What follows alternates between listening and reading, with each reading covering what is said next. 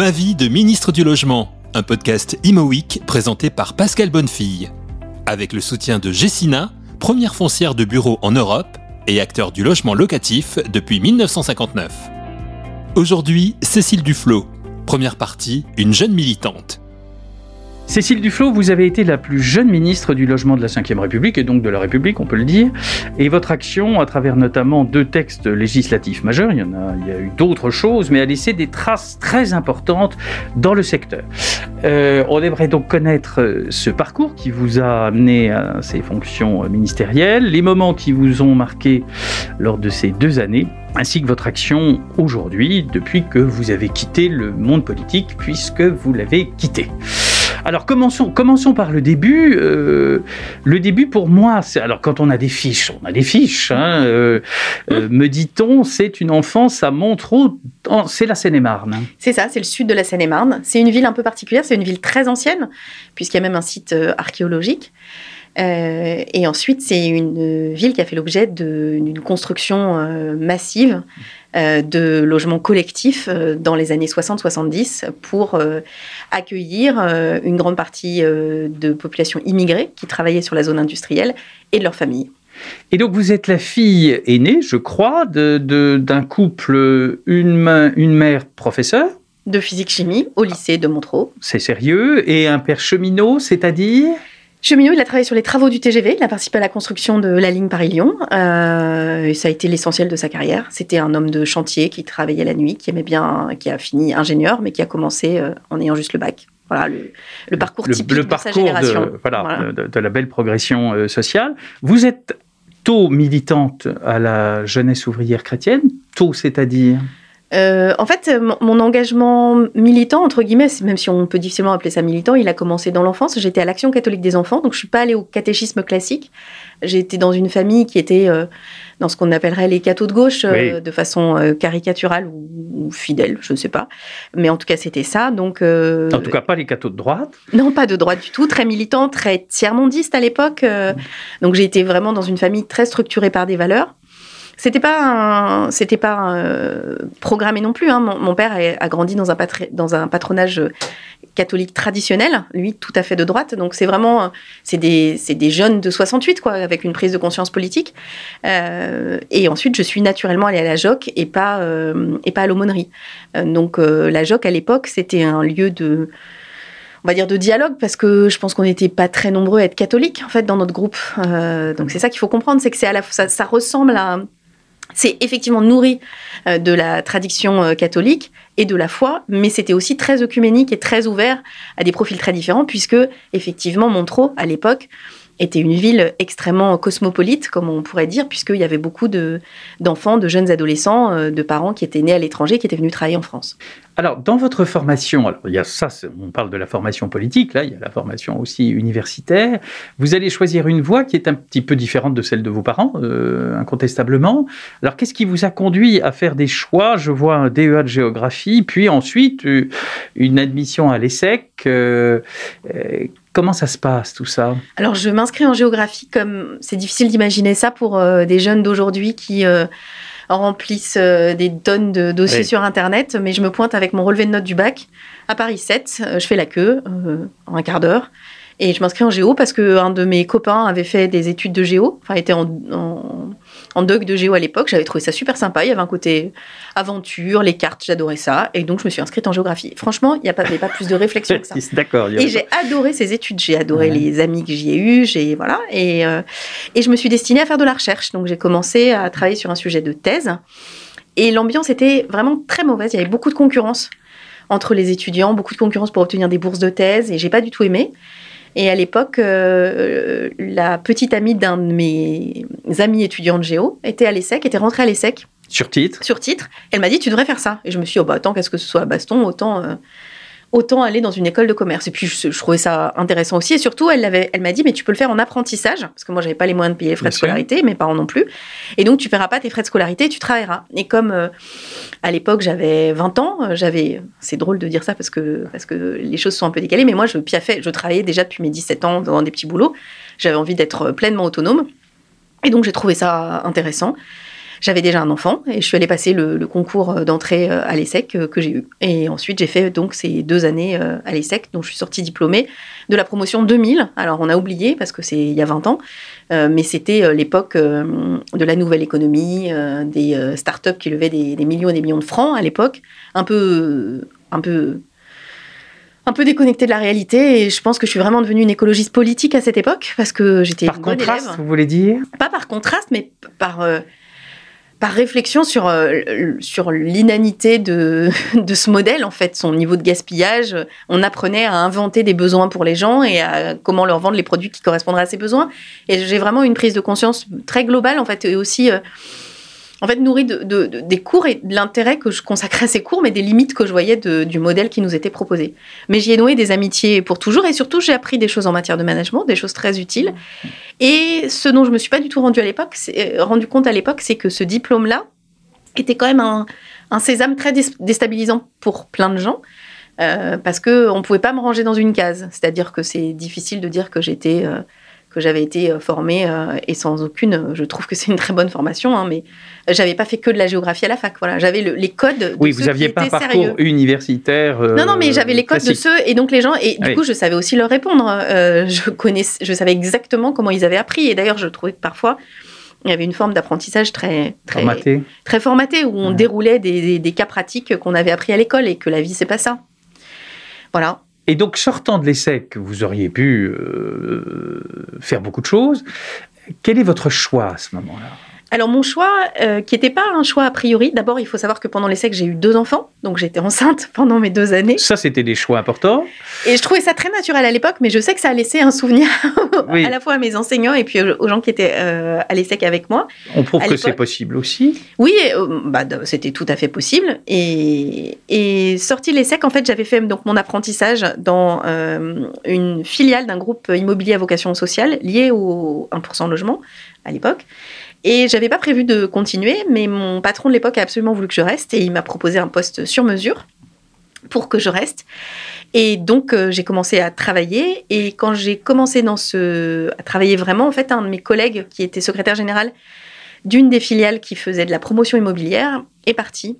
Et du coup, mon, mon patron m'a dit bah, Tu vas le remplacer le temps qu'on le remplace. Donc, je me suis retrouvée euh, à devoir gérer euh, une société qui faisait de la construction, donc des réunions de chantier, un univers que je connaissais pas du tout, mais j'ai beaucoup aimé. J'ai appris, j'ai vraiment appris sur le tas avec euh, des entrepreneurs, avec des chantiers, euh, les pieds dans la gadoue euh, et le nez dans le ciment, quoi. Voilà. Et, là, c'est votre premier contact avec cette profession, parce que là, ah, c'est vraiment un contact direct. Ah, c'est un contact très direct et avec une immense satisfaction. Qui n'est pas le cas de tous les ministres du logement. Parce que... Oui, c'est la particularité, mais ça, personne ne le savait. C'est-à-dire que comme ensuite, mon image politique, elle était totalement liée au parti mmh. Mmh. vert et à mon statut de secrétaire national, donc mmh. issu de l'interne j'avais été très. Alors, c'est drôle pour les gens qui me connaissent de cette époque. En fait, j'avais deux noms. J'avais utilisé mon nom, euh, le nom de mes parents, dans mon, dans mon univers.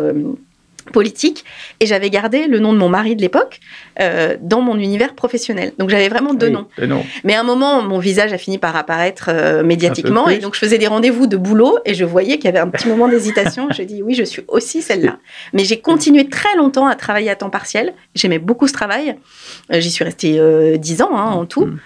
Euh, peut-être même plus de dix ans. et, et, maintenant, bah, la structure que j'ai fondée, enfin, je suis, j'ai apporté les statuts à la préfecture dans, dans, mon, dans mon, cartable, qui s'appelle Résidétape, et maintenant une, une, on va dire, une, dans le secteur de l'ESS, on va dire, mais une entreprise qui a pignon sur rue et qui a construit beaucoup de, beaucoup de résidences pour les jeunes salariés. Alors, on, vient d'en parler. Votre engagement politique euh, est devenu très, très important à partir des années 2000, puisque vous adhérez en 2001 au Vert, enfin qui s'appelait Les Verts à l'époque. J'adhère au Vert en 2001 pour une campagne municipale et je me pose la question pendant six mois avant d'oser prendre ma carte, hein, parce que j'ai pas du tout envie d'être euh, membre d'un parti politique. D'accord, c'était plutôt. Alors pourquoi pour... Eh, d'abord, pourquoi Les Verts et euh, pourquoi cette, ce choix? Alors les Verts, ça, ça m'a semblé naturel parce que ce que je vous ai dit, c'est que mon évolution vers l'écologie, elle, elle, était, elle est née dans mon enfance. Hein. Ma mère était écolo, mon père l'était pas du tout. Donc ça, c'est, il y avait des débats entre eux.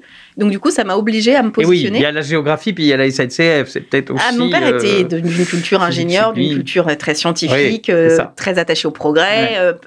Enfin voilà, il était, mais il a beaucoup évolué, mais ça m'a obligé moi à me faire mon propre avis. Et c'est pour ça que l'ESSEC a été si déterminant dans ce, ce chemin-là. Mais en fait, j'ai juste voulu m'engager localement à aider euh, les gens euh, dans la ville où j'habitais, Villeneuve-Saint-Georges.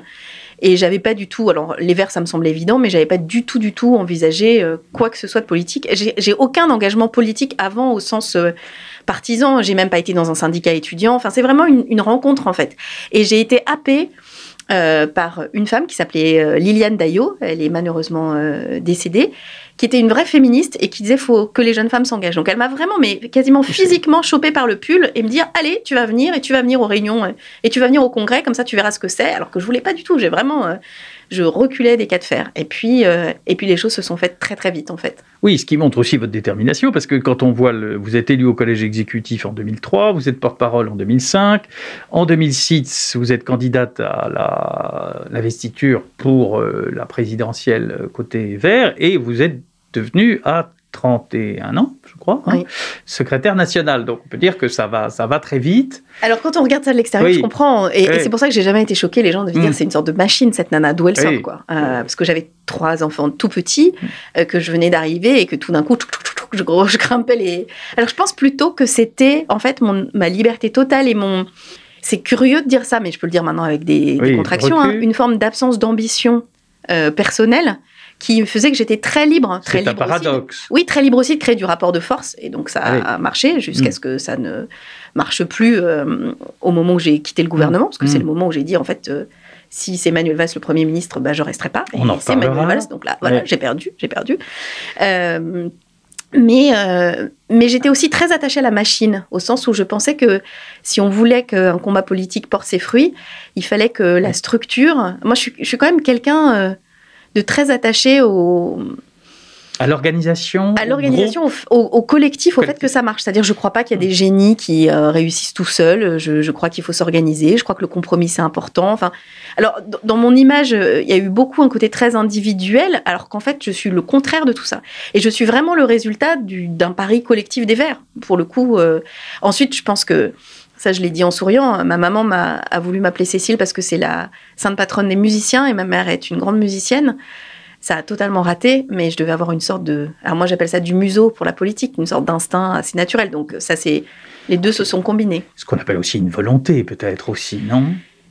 Je sais pas si c'est. Alors, euh, la volonté que j'ai, et je l'ai toujours, hein, c'est que j'ai cherché longtemps parce que je me suis posé la question, y compris j'ai eu une petite forme d'introspection, me disant Mais en fait, t'es pas honnête, Cécile. Il était une grosse ambitieuse qui le reconnaît pas. Et en fait, non, c'est pas ça. Euh, c'est vraiment qu'en revanche, quand des gens me font confiance, moi, je suis une. Je suis un animal de troupeau, quoi. Mais quand des gens me font confiance, euh, j'ai envie qu'ils soient fiers de moi. J'ai envie que quand je descends de la tribune et que j'ai fait un discours, je vois la petite étincelle où euh, les gens qui ont préparé la trame du discours se disent ah quand même. Voilà, c'est ça qui me motive. Et donc c'est vrai qu'à cette époque-là, chez les Verts, des gens m'ont fait confiance et j'ai eu envie qu'ils soient fiers de moi. Et donc quand j'ai cette sorte de confiance et que je sens que j'ai une délégation, là oui, je peux euh, être euh, très dégourdie, je crois. Aujourd'hui, Cécile Duflot. Deuxième partie, l'élu écologiste engagé à gauche devient ministre.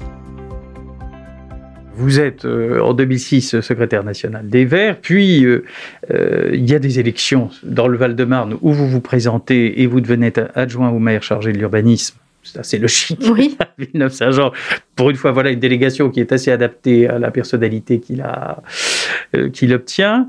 Euh, c'est une municipalité d'union de la gauche. Donc ça, c'est, je pense, un choix euh, important de votre part, d'ailleurs au niveau national aussi, de se dire, il faut que les Verts soient dans une configuration d'alliance. Certain. Et, et, on se parle en 2022, donc je suis un peu triste de, de, de ce climat. Je, je crois que la gauche et les écologistes ne peuvent gagner que rassembler. Ah, ça ne veut pas dire identique, ça ne veut pas dire qu'il ne peut pas y avoir à certains moments euh, des propositions, notamment au premier tour d'une élection. J'ai été élue sur une liste euh, euh, verte au premier tour. Hein. Donc quand les, conditions électorales le rendent possible, il peut y avoir cette concurrence, mais ensuite il faut être capable de se rassembler et ça se prépare en amont. Mais ça va de pair avec ce que je vous disais avant, c'est une conviction profonde. Je crois qu'on est plus intelligent à plusieurs. Euh, on parlera de la loi Allure tout à l'heure. La loi Allure, c'est un vrai travail parlementaire. Il y a des dizaines de personnes qui ont œuvré. Euh, c'est pas du tout, c'est ce que je dis souvent en souriant, c'est ce que je disais à l'époque. C'est pas du tout un texte techno, c'est pas une lubie de, de personnes individuelles, c'est pas une lubie de ministre, c'est vraiment un travail collectif. Et c'est pour ça qu'elle m'a survécu, parce que c'était pas mon travail, c'était vraiment un travail commun. Et moi, j'adore.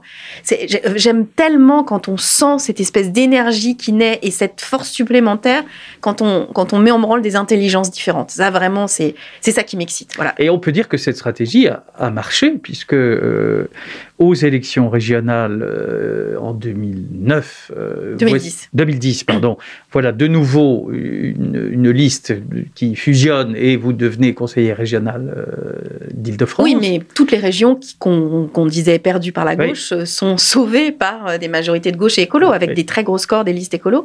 Et pour l'instant, je détiens encore euh, le record avec cette liste de 2010, qui était une très belle liste, du meilleur score d'une liste verte aux élections régionales. Voilà, on avait fait 16, plus de 16%. Plus de 16%, hum. Euh, bien sûr. Et le parti, sous votre euh, houlette, comme on dit bêtement d'ailleurs, mais se transforme et devient Europe Écologie des Verts.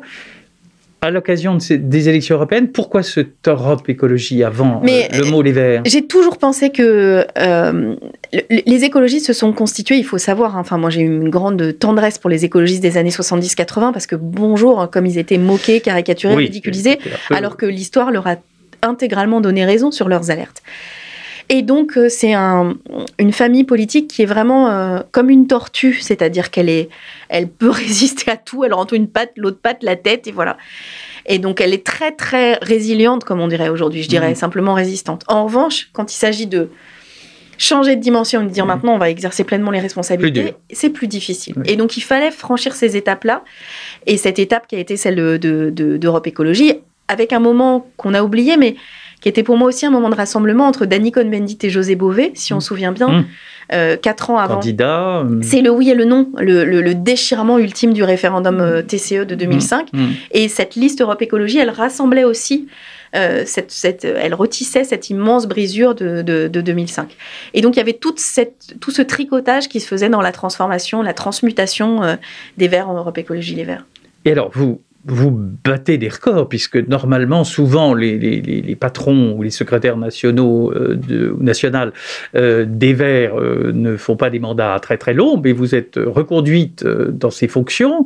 Et, François Hollande est élu en 2012. Là aussi, c'est un moment d'union de la gauche, puisque toute la gauche le soutient. Et le 16 mai 2012, on annonce que vous êtes nommé ministre du Logement et de l'égalité des territoires. Euh, Jean-Marc Ayrault étant Premier ministre. Comment ça se passe pour vous, ça, ce moment? Ça a dû être négocié avant? C'était des, des accords électoraux, j'imagine, aussi avec le Parti Socialiste et François Hollande? C'est toujours la même logique. Moi, j'ai toujours eu la même stratégie, c'est-à-dire, je pense qu'il faut à la fois affirmer très clairement l'écologie, mais qu'il fallait qu'il y ait cette, euh, ce rassemblement.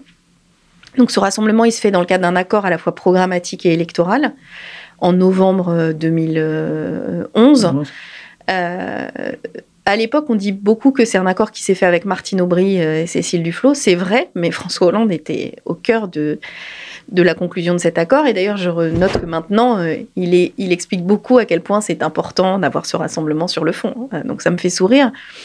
la question des ministères n'avait pas été discutée formellement, mais tout le monde savait que c'était pas un seul ministre. Et il y avait un accord assez tacite sur le fait que c'était pas le ministère de l'écologie, pour une raison assez claire, qui était que les écologistes euh, avaient envie de montrer qu'ils étaient capables de faire avait un peu marre d'être toujours. Euh, et euh, et aussi parce qu'il y avait une sorte de comme comme l'énergie était dans le ministère de l'écologie, il y avait quand même une grande angoisse de filer ce ministère à un anti-nucléaire ou une anti-nucléaire notoire. Ensuite, moi, je me préparais pas à être ministre. Je je voulais être présidente du groupe à l'Assemblée. Parce que vous avez dit, j'ai été réélue trois fois secrétaire national, hein, euh, ce qui, je pense, va rester durablement un, record.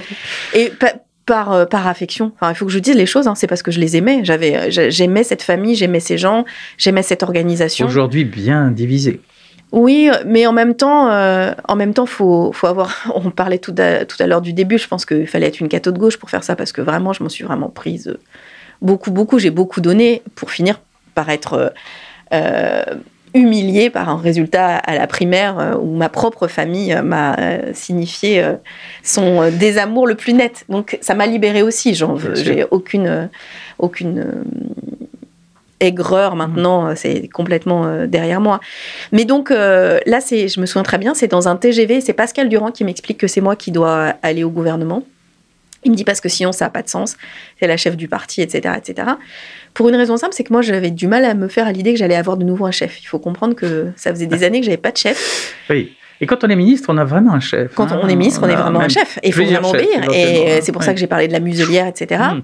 Mais ensuite, euh, Jean-Marc Ayrault, qui est un homme très intelligent, avait compris quel était le poste qui allait me séduire, parce que lui savait parce qu'en fait, on avait construit une résidence d'étape euh, à Nantes, et donc il connaissait mes compétences dans le domaine, euh, ce que ne savait pas du tout François Hollande.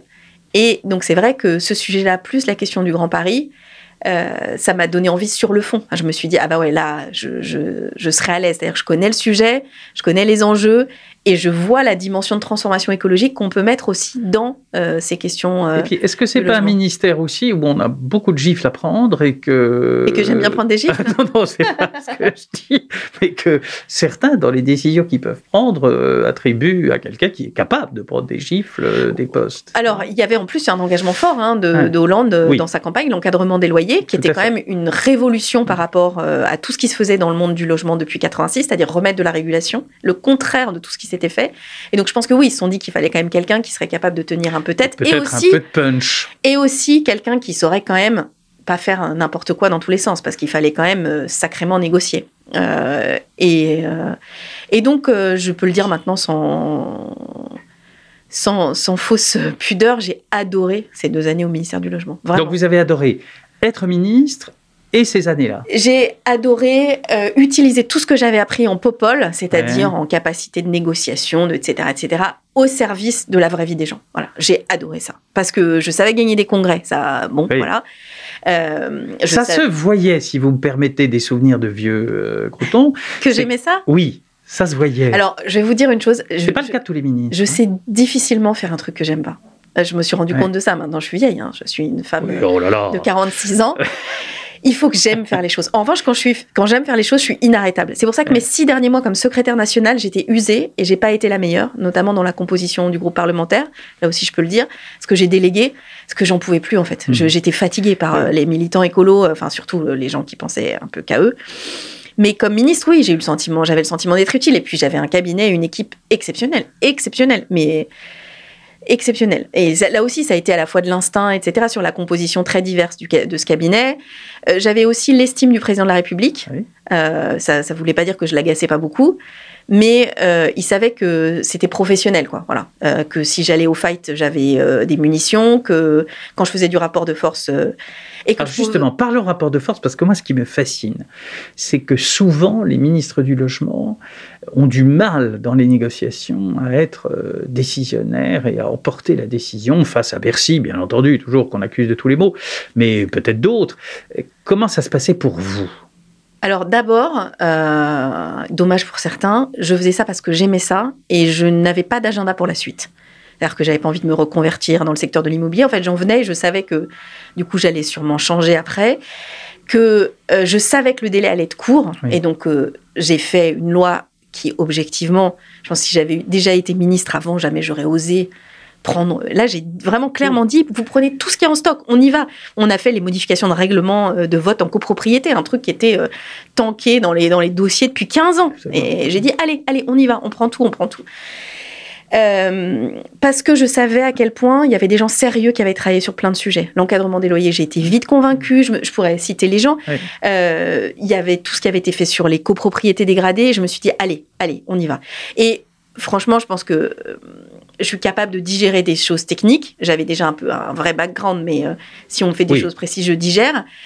Et le rapport de force, bah, quand on a été chef de parti dans un parti comme les Verts, il n'y a pas une meilleure formation. Je, euh, si j'étais un peu taquine, je dirais que là, dans les équipes de campagne de tous les candidats à la présidentielle, quasiment, il y a des anciens Verts.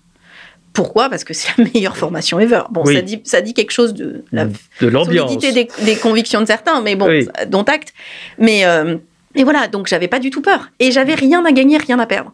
J'avais, euh, j'étais, ultra euh, engagée sur le fond. Donc je pouvais aussi être convaincue, c'est-à-dire que si on m'opposait des arguments pertinents sur tel ou tel sujet, je pouvais changer de position. J'ai jamais été obtuse.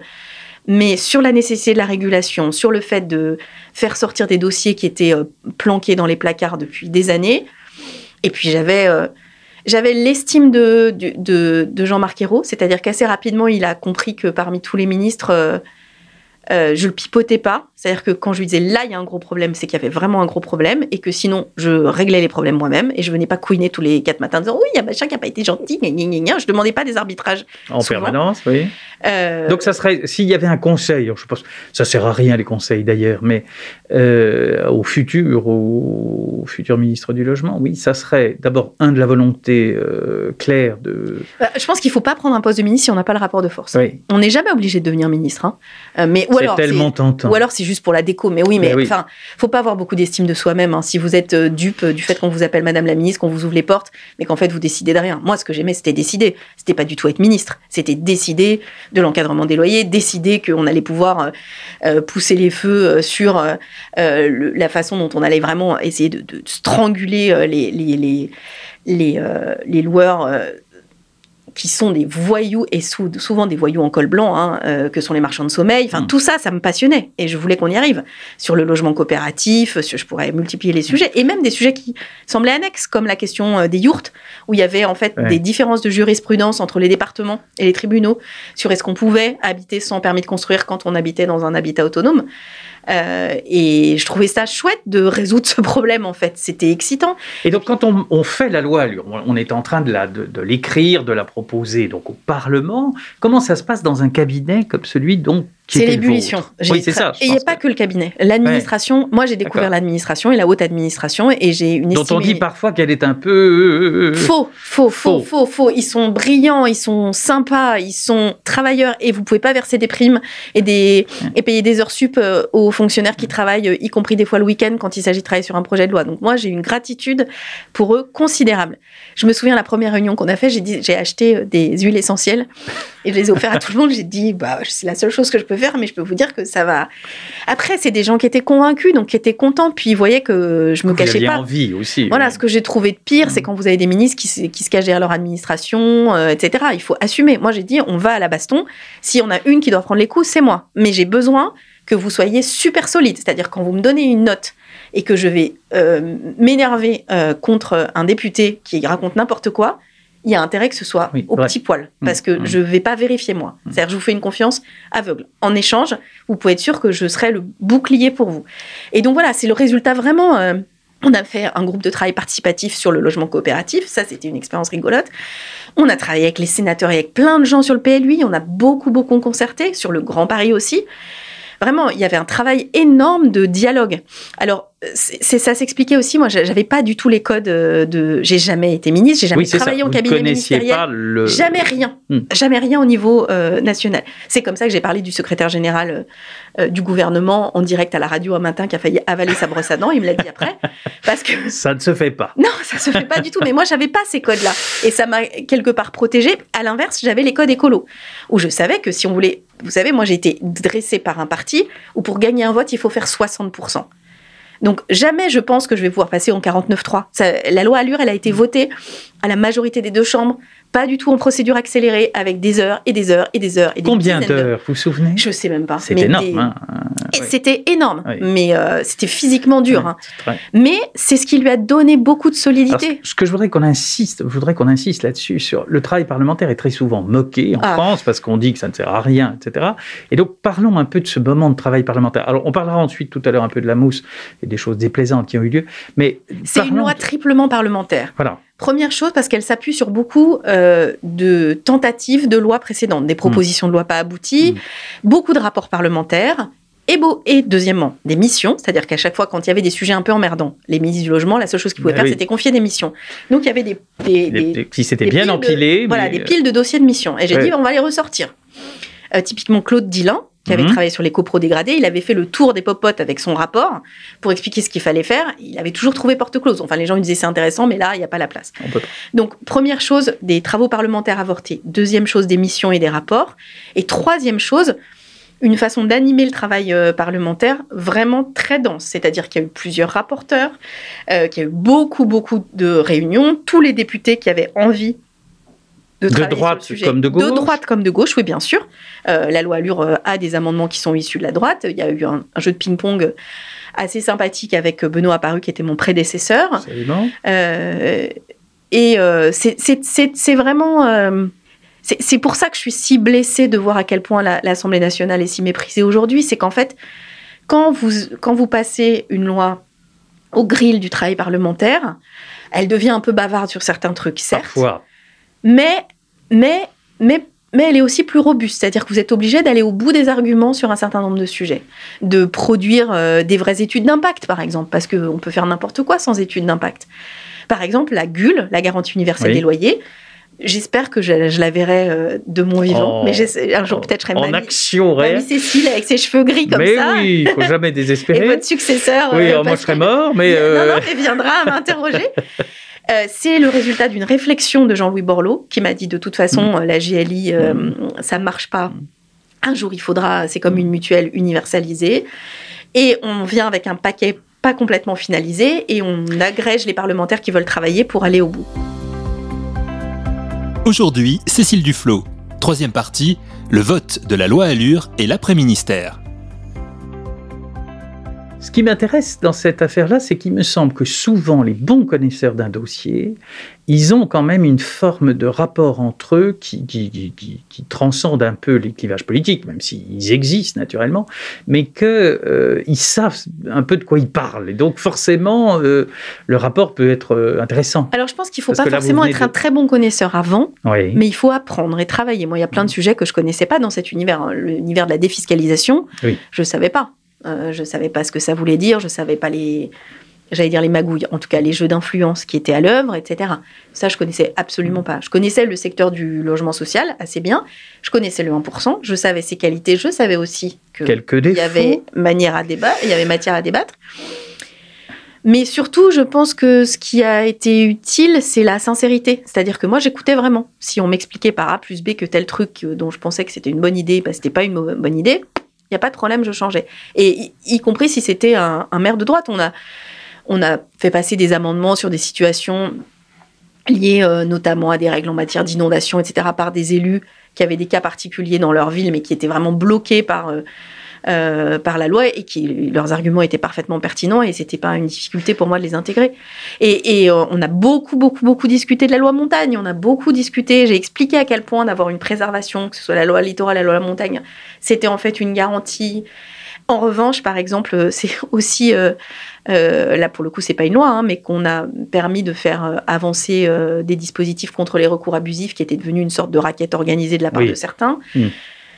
Donc, je, je, crois qu'on peut aussi à la fois estimer des gens quand ils sont estimables et sincères. Il y avait quelques parlementaires, y compris de gauche, qui étaient des vrais voyous. Et je voyais quels intérêts ils servaient. Donc je les avais bien cernés et leurs critiques m'atteignaient pas beaucoup. Et alors, ce côté quand même très, très vif de votre personnalité, d'ailleurs que les auditeurs entendent bien, c'est-à-dire qu'on entend bien que vous n'êtes pas une femme, euh, comment dirais-je, qui vous parle, vous avez un débit rapide, euh, etc a forcément créé des inimitiés. C'est humain d'ailleurs, et quand on est ministre, par définition. Vif, Alors là, je vous détends. J'aurais été totalement placide et j'aurais parlé mollement, mais j'aurais fait la même chose. Ça aurait été le même bassin. Il y avait beaucoup, et évidemment, relu maintenant, c'est différent. Mais j'étais une très jeune femme pour ce poste-là. J'avais 31 ans. 31 ans. Je savais ce que je voulais. Donc ça rend les choses encore plus agaçantes. C'est-à-dire. Alors on va dire quand même un mot parce que je trouve que c'est tellement inouï et que euh, j'espère qu'un jour, c'est une question qui ne sera même plus posée, mais beaucoup de gens, je pense, se souviennent, vous, vous êtes dans l'hémicycle, vous répondez à la question d'un député et vous avez une robe, ce jour-là d'ailleurs, qui est une euh, jolie robe, enfin jolie ou pas, après chacun a une définition, et vous entendez des, des, des colibets, des sifflets, des, des propos absolument inouïs dans un hémicycle. Euh, alors depuis, cette robe a rejoint le musée, mais euh, c'était une bonne idée d'ailleurs. Mais je voudrais que le- le- ces comportements-là soient de, de l'ordre du musée. Qu'est-ce que vous pensez? Que c'est encore aujourd'hui euh, Alors, d'abord, les chose choses, ont, possible? les choses ont évolué, mais Oui. moi, je- je- maintenant, je. C'est avant MeToo, tout ça. Ah, c'est avant MeToo, bien sûr. Bien sûr. Et je pense qu'en fait, ce qui s'est passé à ce moment-là. Ça, c'est en je- 2012. Je répondais hein, à une ça. question sur le Grand Paris. C'est ça. Et il faut savoir que les écologistes avaient été le seul groupe au, à- au Conseil régional à voter contre l'accord qui avait été fait entre le gouvernement de droite à l'époque Mhm. et la majorité de gauche, Jean-Paul Huchon, Nicolas Sarkozy. On soupçonnait, c'est ça, c'est vraiment la chose la plus, j'allais dire, la plus cocasse et jolie de, de- de mes débuts de ministre, qu'il y avait un truc qui allait pas dans cet accord, qu'il y avait un problème de financement. Et quand je suis devenue ministre et que le préfet de région est venu me présenter le dossier, il m'a dit qu'il y avait un problème, c'est que dans le chiffrage qui avait été estimé, les gares n'étaient pas chiffrées. Je lui dis pardon? Il me dit oui, Euh, parce que sinon ça rentrait pas dans l'enveloppe.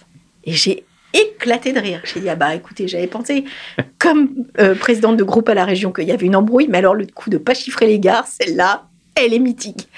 Et donc tout le monde le savait. Donc ma première réunion avec tous ces acteurs-là, où j'ai Mm. dit alors en fait on va se dire les choses, je le sais et je sais ce que vous avez fait.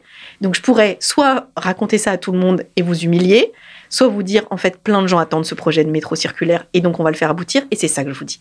Donc ça, ils pouvaient s'énerver. Donc c'est pas anecdotique que ce soit sur une question sur le Oui, Grand de Paris ce type-là, oui. que euh, ils aient autant réagi Mm. parce qu'ils savaient quand même que c'est il y avait quand même un peu Un petit sujet. un sujet. Et la deuxième chose c'est que j'étais une femme chef de parti Oui. dans l'univers des politiques Jeune. euh, jeune.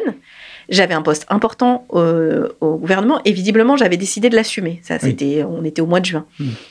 Et tout ça doublé d'un corps de jeunes femmes en robe. Je pense qu'il y a des, des- il y a eu une sorte de, de- de blocage cérébral chez certains, ce qui a abouti à cette situation. Mais à l'époque, j'ai pas du tout voulu en parler. hein. J'ai voulu cacher cette histoire. Je voulais qu'on parle de mes dossiers. Mais elle restera dans l'histoire cette robe et elle, a un rôle maintenant. C'est un peu une sorte de, bouclier pour les autres femmes. Donc euh, je suis, j'ai, Oui, oui, c'est. c'est- ah, sans le vouloir, j'ai apporté une, une pierre à cette histoire. Mais on a toujours honte. Moi, je crois qu'on peut dire ce mot. euh, on a toujours honte des comportements de, gens qui ont des comportements de ce type-là. Je trouve que c'est tout simplement, bah, il faut dire les mots Alors, tels qu'ils sont. Ce qui est amusant, c'est que le président de l'Assemblée, Oui. qui présidait à l'époque euh, la séance des questions, euh, donc euh, Claude Barthelot, Barthelot. il a eu peur je craque. Oui. Il s'est inquiété de moi. Alors, pour le coup, c'est l'avantage quand on a vécu euh, les années de verre comme moi, que des mecs vous Voilà. sifflent.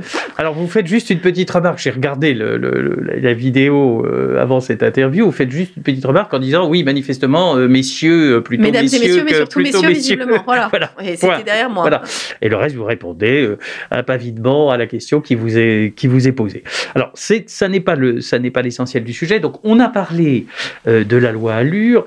Il y a d'autres. euh, pendant ces deux années-là, on va dire que vous n'avez pas beaucoup arrêté et que vous avez eu de la part des professionnels un accueil euh, mitigé, hum, plutôt hostile. Ils s'attendaient pas à ça. Oui. Franchement, je pense que ce qui les a le plus déstabilisés, c'était un combo entre mon, mes choix politiques, ma détermination, l'abattage, c'est-à-dire Mhm. quand Oui. ils ont vu que j'allais vraiment faire tout ça, Mhm. et mon caractère. Oui. A- là aussi, ils se disaient non mais il y a un truc qui va pas. Oui. Euh, comment ça se fait que, que la belle des champs écolo se transforme en, en, en bulldozer qui, va révo- qui veut pense révolutionner notre ça, truc ça a eu beaucoup ça. de. Oui, je pense qu'il y a eu un gros, gros sujet là-dessus, parce que les gens ont été surpris de ça, et de votre Ah bah, détermination et de votre connaissance des dossiers, parce que. euh, Et ils s'y attendaient pas du voilà, tout, du tout. Donc ils pense. savaient pas par quel bout me prendre. Mais il faut quand même savoir que euh, dans les toutes premières semaines, il y a un certain nombre de visiteurs qui sont venus voir euh, mes conseillers, qui ont dit alors la ministre apprécie plutôt quoi Euh, Mm. Est-ce qu'elle est attachée euh, à l'opéra Est-ce que, enfin, en gros, comment, comment il faut lui parler quoi Et comment on peut entre guillemets l'acheter? Parce que bien sûr, quand vous êtes ministre du logement, vous poussez des petits curseurs qui ont des impacts de dizaines de millions d'euros pour les acteurs du secteur. Parfois Donc, euh, plus. parfois beaucoup, beaucoup, beaucoup, beaucoup plus. Et puis, euh, et puis ils connaissaient mon engagement euh, aux côtés de droit au logement. Donc, ils ont été- donc, ils se sont dit, au début, ils ont essayé de m'amadouer. Et puis ensuite, ils se sont dit, on va la casser. Donc vraiment, il y a eu, je sais maintenant hein, qu'il y a eu, euh, y compris beaucoup d'argent dépensé pour des campagnes de presse très brutales, en se disant, on va l'abîmer elle. Et quand on l'aura abîmée elle, euh, ça ira mieux. Et là, ils étaient mal tombés. Oui, parce que manifestement, ça n'a nullement entamé, je dirais même plutôt au contraire, votre détermination. Ah, ça c'est sûr que pour le coup, je le, je le dis pour plus tard, hein, si Oui. un jour j'exerce de nouveau des responsabilités, c'est Ah. pas la bonne méthode. Oui. Ça ne, autant on peut me convaincre, mais alors dès qu'on essaye, surtout avec ce genre de méthode, de m'atteindre, ça renforce plutôt ma détermination. Je me dis, ah tiens là, en fait, j'ai touché le bon sujet, vu comment il s'excite, je pense que c'est là qu'il faut encore plus appuyer. J'avais pas bien identifié, mais visiblement c'est ça. Alors, à propos de bon sujet, vous avez dit, vous avez tweeté, je suis vos tweets euh, avec une attention permanente, euh, que vous étiez plutôt fier de ce que vous avez Oui. fait.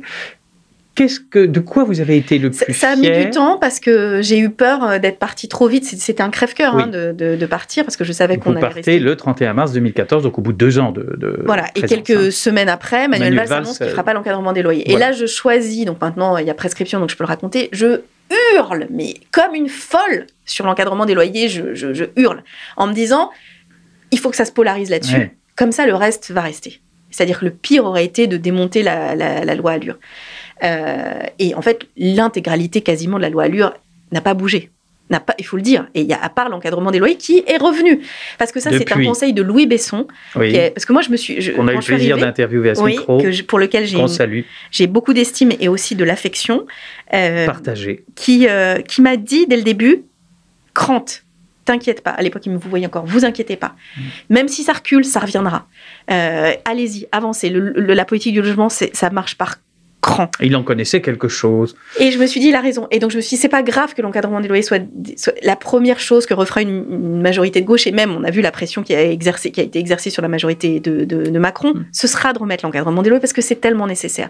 Donc, j'ai vraiment, mais je me suis démenée pour euh, polariser tout sur l'encadrement des loyers en me disant, pendant ce temps-là, il touche pas au reste. Et donc, effectivement, le reste de la loi Allure euh, a survécu. Peut-être pas le, je sais plus comment il s'appelait, le Haut Conseil des professions immobilières. Ils ont eu tort d'ailleurs de faire ce qu'ils ont fait, mais ça reviendra.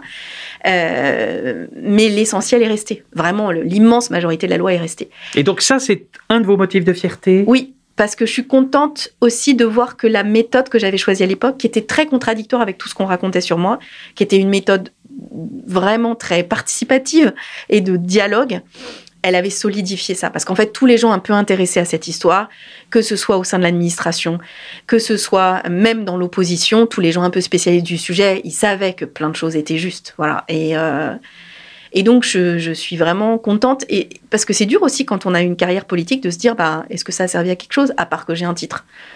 Euh, bah là oui, je peux me dire que oui, pour, euh, pour des gens dans la vraie vie. Et ça, c'est quand même singulièrement gratifiant. Et puis que certaines de mes, de mes intuitions étaient bonnes. Je continue de penser que la garantie universelle des loyers, c'est une nécessité. Et je pense que euh, la régulation dans ce secteur est aussi une nécessité. Que quand, dans l'absence de régulation, on aboutit à la situation dans laquelle elle est, où on- dans laquelle on est, où ça va devenir de plus en plus difficile de se loger et qu'une petite minorité gagne énormément d'argent sur un bien de première nécessité, ça ne tiendra pas. Ça ne tiendra pas. Alors justement, quelle est votre analyse aujourd'hui? Vous êtes aujourd'hui euh, à la tête d'Oxfam France, euh, une ONG euh, qui intervient dans beaucoup de secteurs, pas seulement évidemment dans celui du logement, qui Ah n'est bah, pas d'ailleurs du très tout. peu. Très peu, c'est pas son Très peu, mais je pense qu'on va, on va commencer à travailler un peu sur ce sujet-là. Je voulais pas. Moi, j'ai, en revanche, là maintenant, je, me, je parle et je parle librement avec vous. Oui. Mais pendant mes trois ans de député, je ne me suis pas exprimée sur les questions de logement. Donc.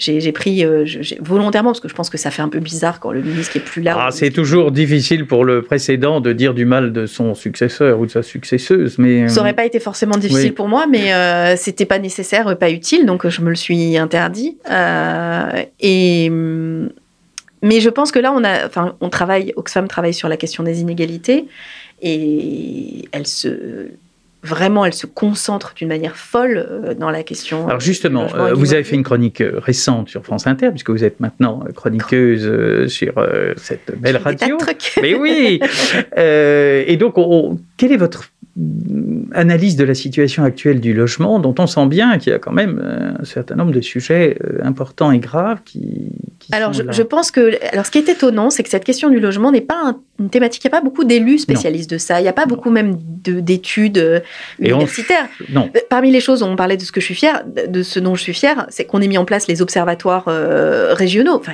vous vous rendiez compte qu'en en 2012, il n'y avait donc pas de possibilité de comparer des données sur le logement de manière solide euh, suivant les territoires euh, de, de- de la France. C'était absurde quand on y réfléchit.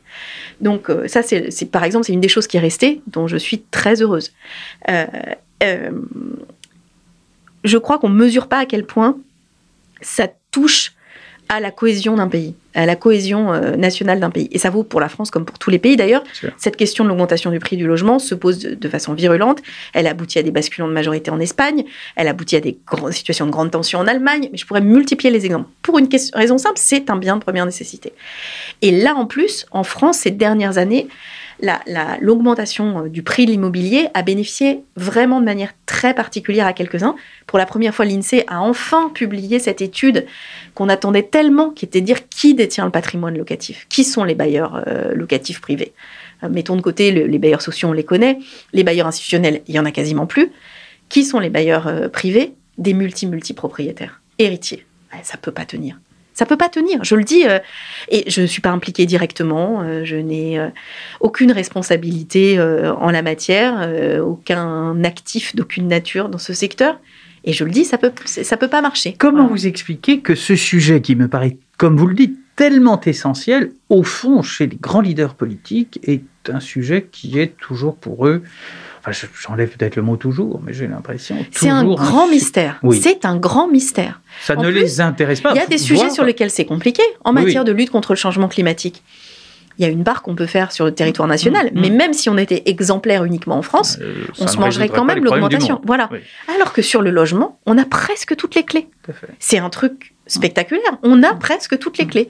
L'outil fiscal, l'outil réglementaire. Euh, l'outil d'investissement, on a les clés. Mais je crois que c'est un désintérêt qui n'est pas, qui est un désintérêt de fond. c'est un désintérêt de fond que je m'explique pas. Moi, je trouve que c'est un sujet passionnant. Et en plus, euh, enfin là, pour le coup, euh, moi, ça, arrive encore maintenant que des gens dans la rue m'arrêtent à Paris en me disant, vous savez, grâce à vous, je prends des cours de yoga. Je dis pardon, elle me dit bah oui parce que j'ai fait baisser mon loyer grâce à l'encadrement des loyers avec euh, j'ai décidé de prendre des cours de yoga. Et voilà, et c'est donc tout le monde comprend. C'est-à-dire qu'en plus c'est un sujet alors, je pense qu'une des raisons, c'est que c'est aussi un sujet dans lequel les lobbies sont très puissants et qu'il faut être prêt à se prendre euh, les paquets d'eau de, mer dont vous avez parlé. Hmm. Parce que quand vous décidez de mettre votre nez sérieusement dans ce sujet et de faire bouger les choses, vous fâchez des gens influents et des gens qui ont beaucoup de moyens de corrélativement. Mais je pense qu'il faut dire à ces gens que sinon un jour on viendra les secouer chez eux parce que parce qu'il y aura cette identification parce que c'est pas possible. Parce que c'est comme si vous dites aux gens que le prix de leur nourriture va être multiplié par deux. C'est pas possible. Aujourd'hui le poids des dépenses logement dans les chez les 10% les plus faibles c'est au-delà de 50% il y a des dizaines de milliers des centaines de milliers de personnes qui ont du mal à accéder à un logement. Et la question se se, se, cristallise en plus euh, sur une dimension générationnelle. C'est-à-dire que les 18-30 ans c'est très, très, très difficile. Et ceux qui sont à la fois habitent dans des logements qui sont souvent d'une taille plus grande que leurs besoins et qui sont euh, propriétaires de plusieurs logements, c'est les plus âgés. Donc vous rajoutez à ça une dimension générationnelle extrêmement euh, brutale. Donc je, pense qu'il faut être conscient qu'il y a une espèce de tectonique des plaques autour de cette question qui est formidablement euh, riche de potentiel de, déstabilisation de la société. Alors tous les auditeurs d'Imowi qui nous font l'amitié et l'honneur de nous écouter entendent bien votre passion euh, d'une manière générale et sur le sujet en particulier. Et vous venez, enfin vous avez dit tout à l'heure, si je reviens un jour, euh, alors vous voyez le journaliste évidemment toujours à l'affût. Est-ce que vous reviendriez un jour?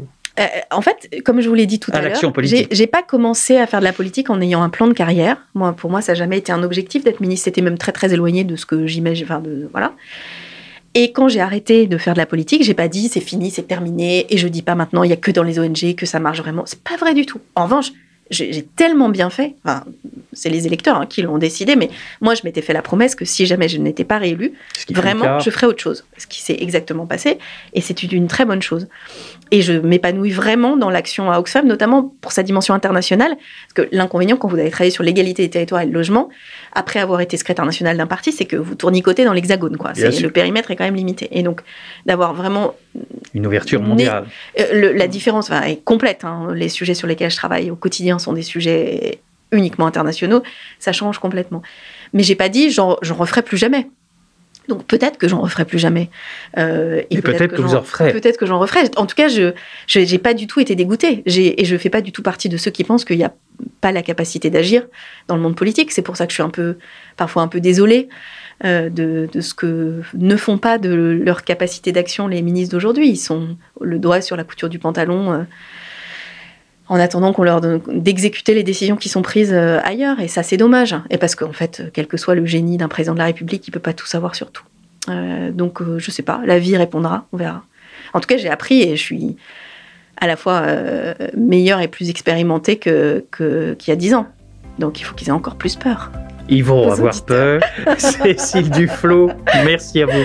Merci beaucoup.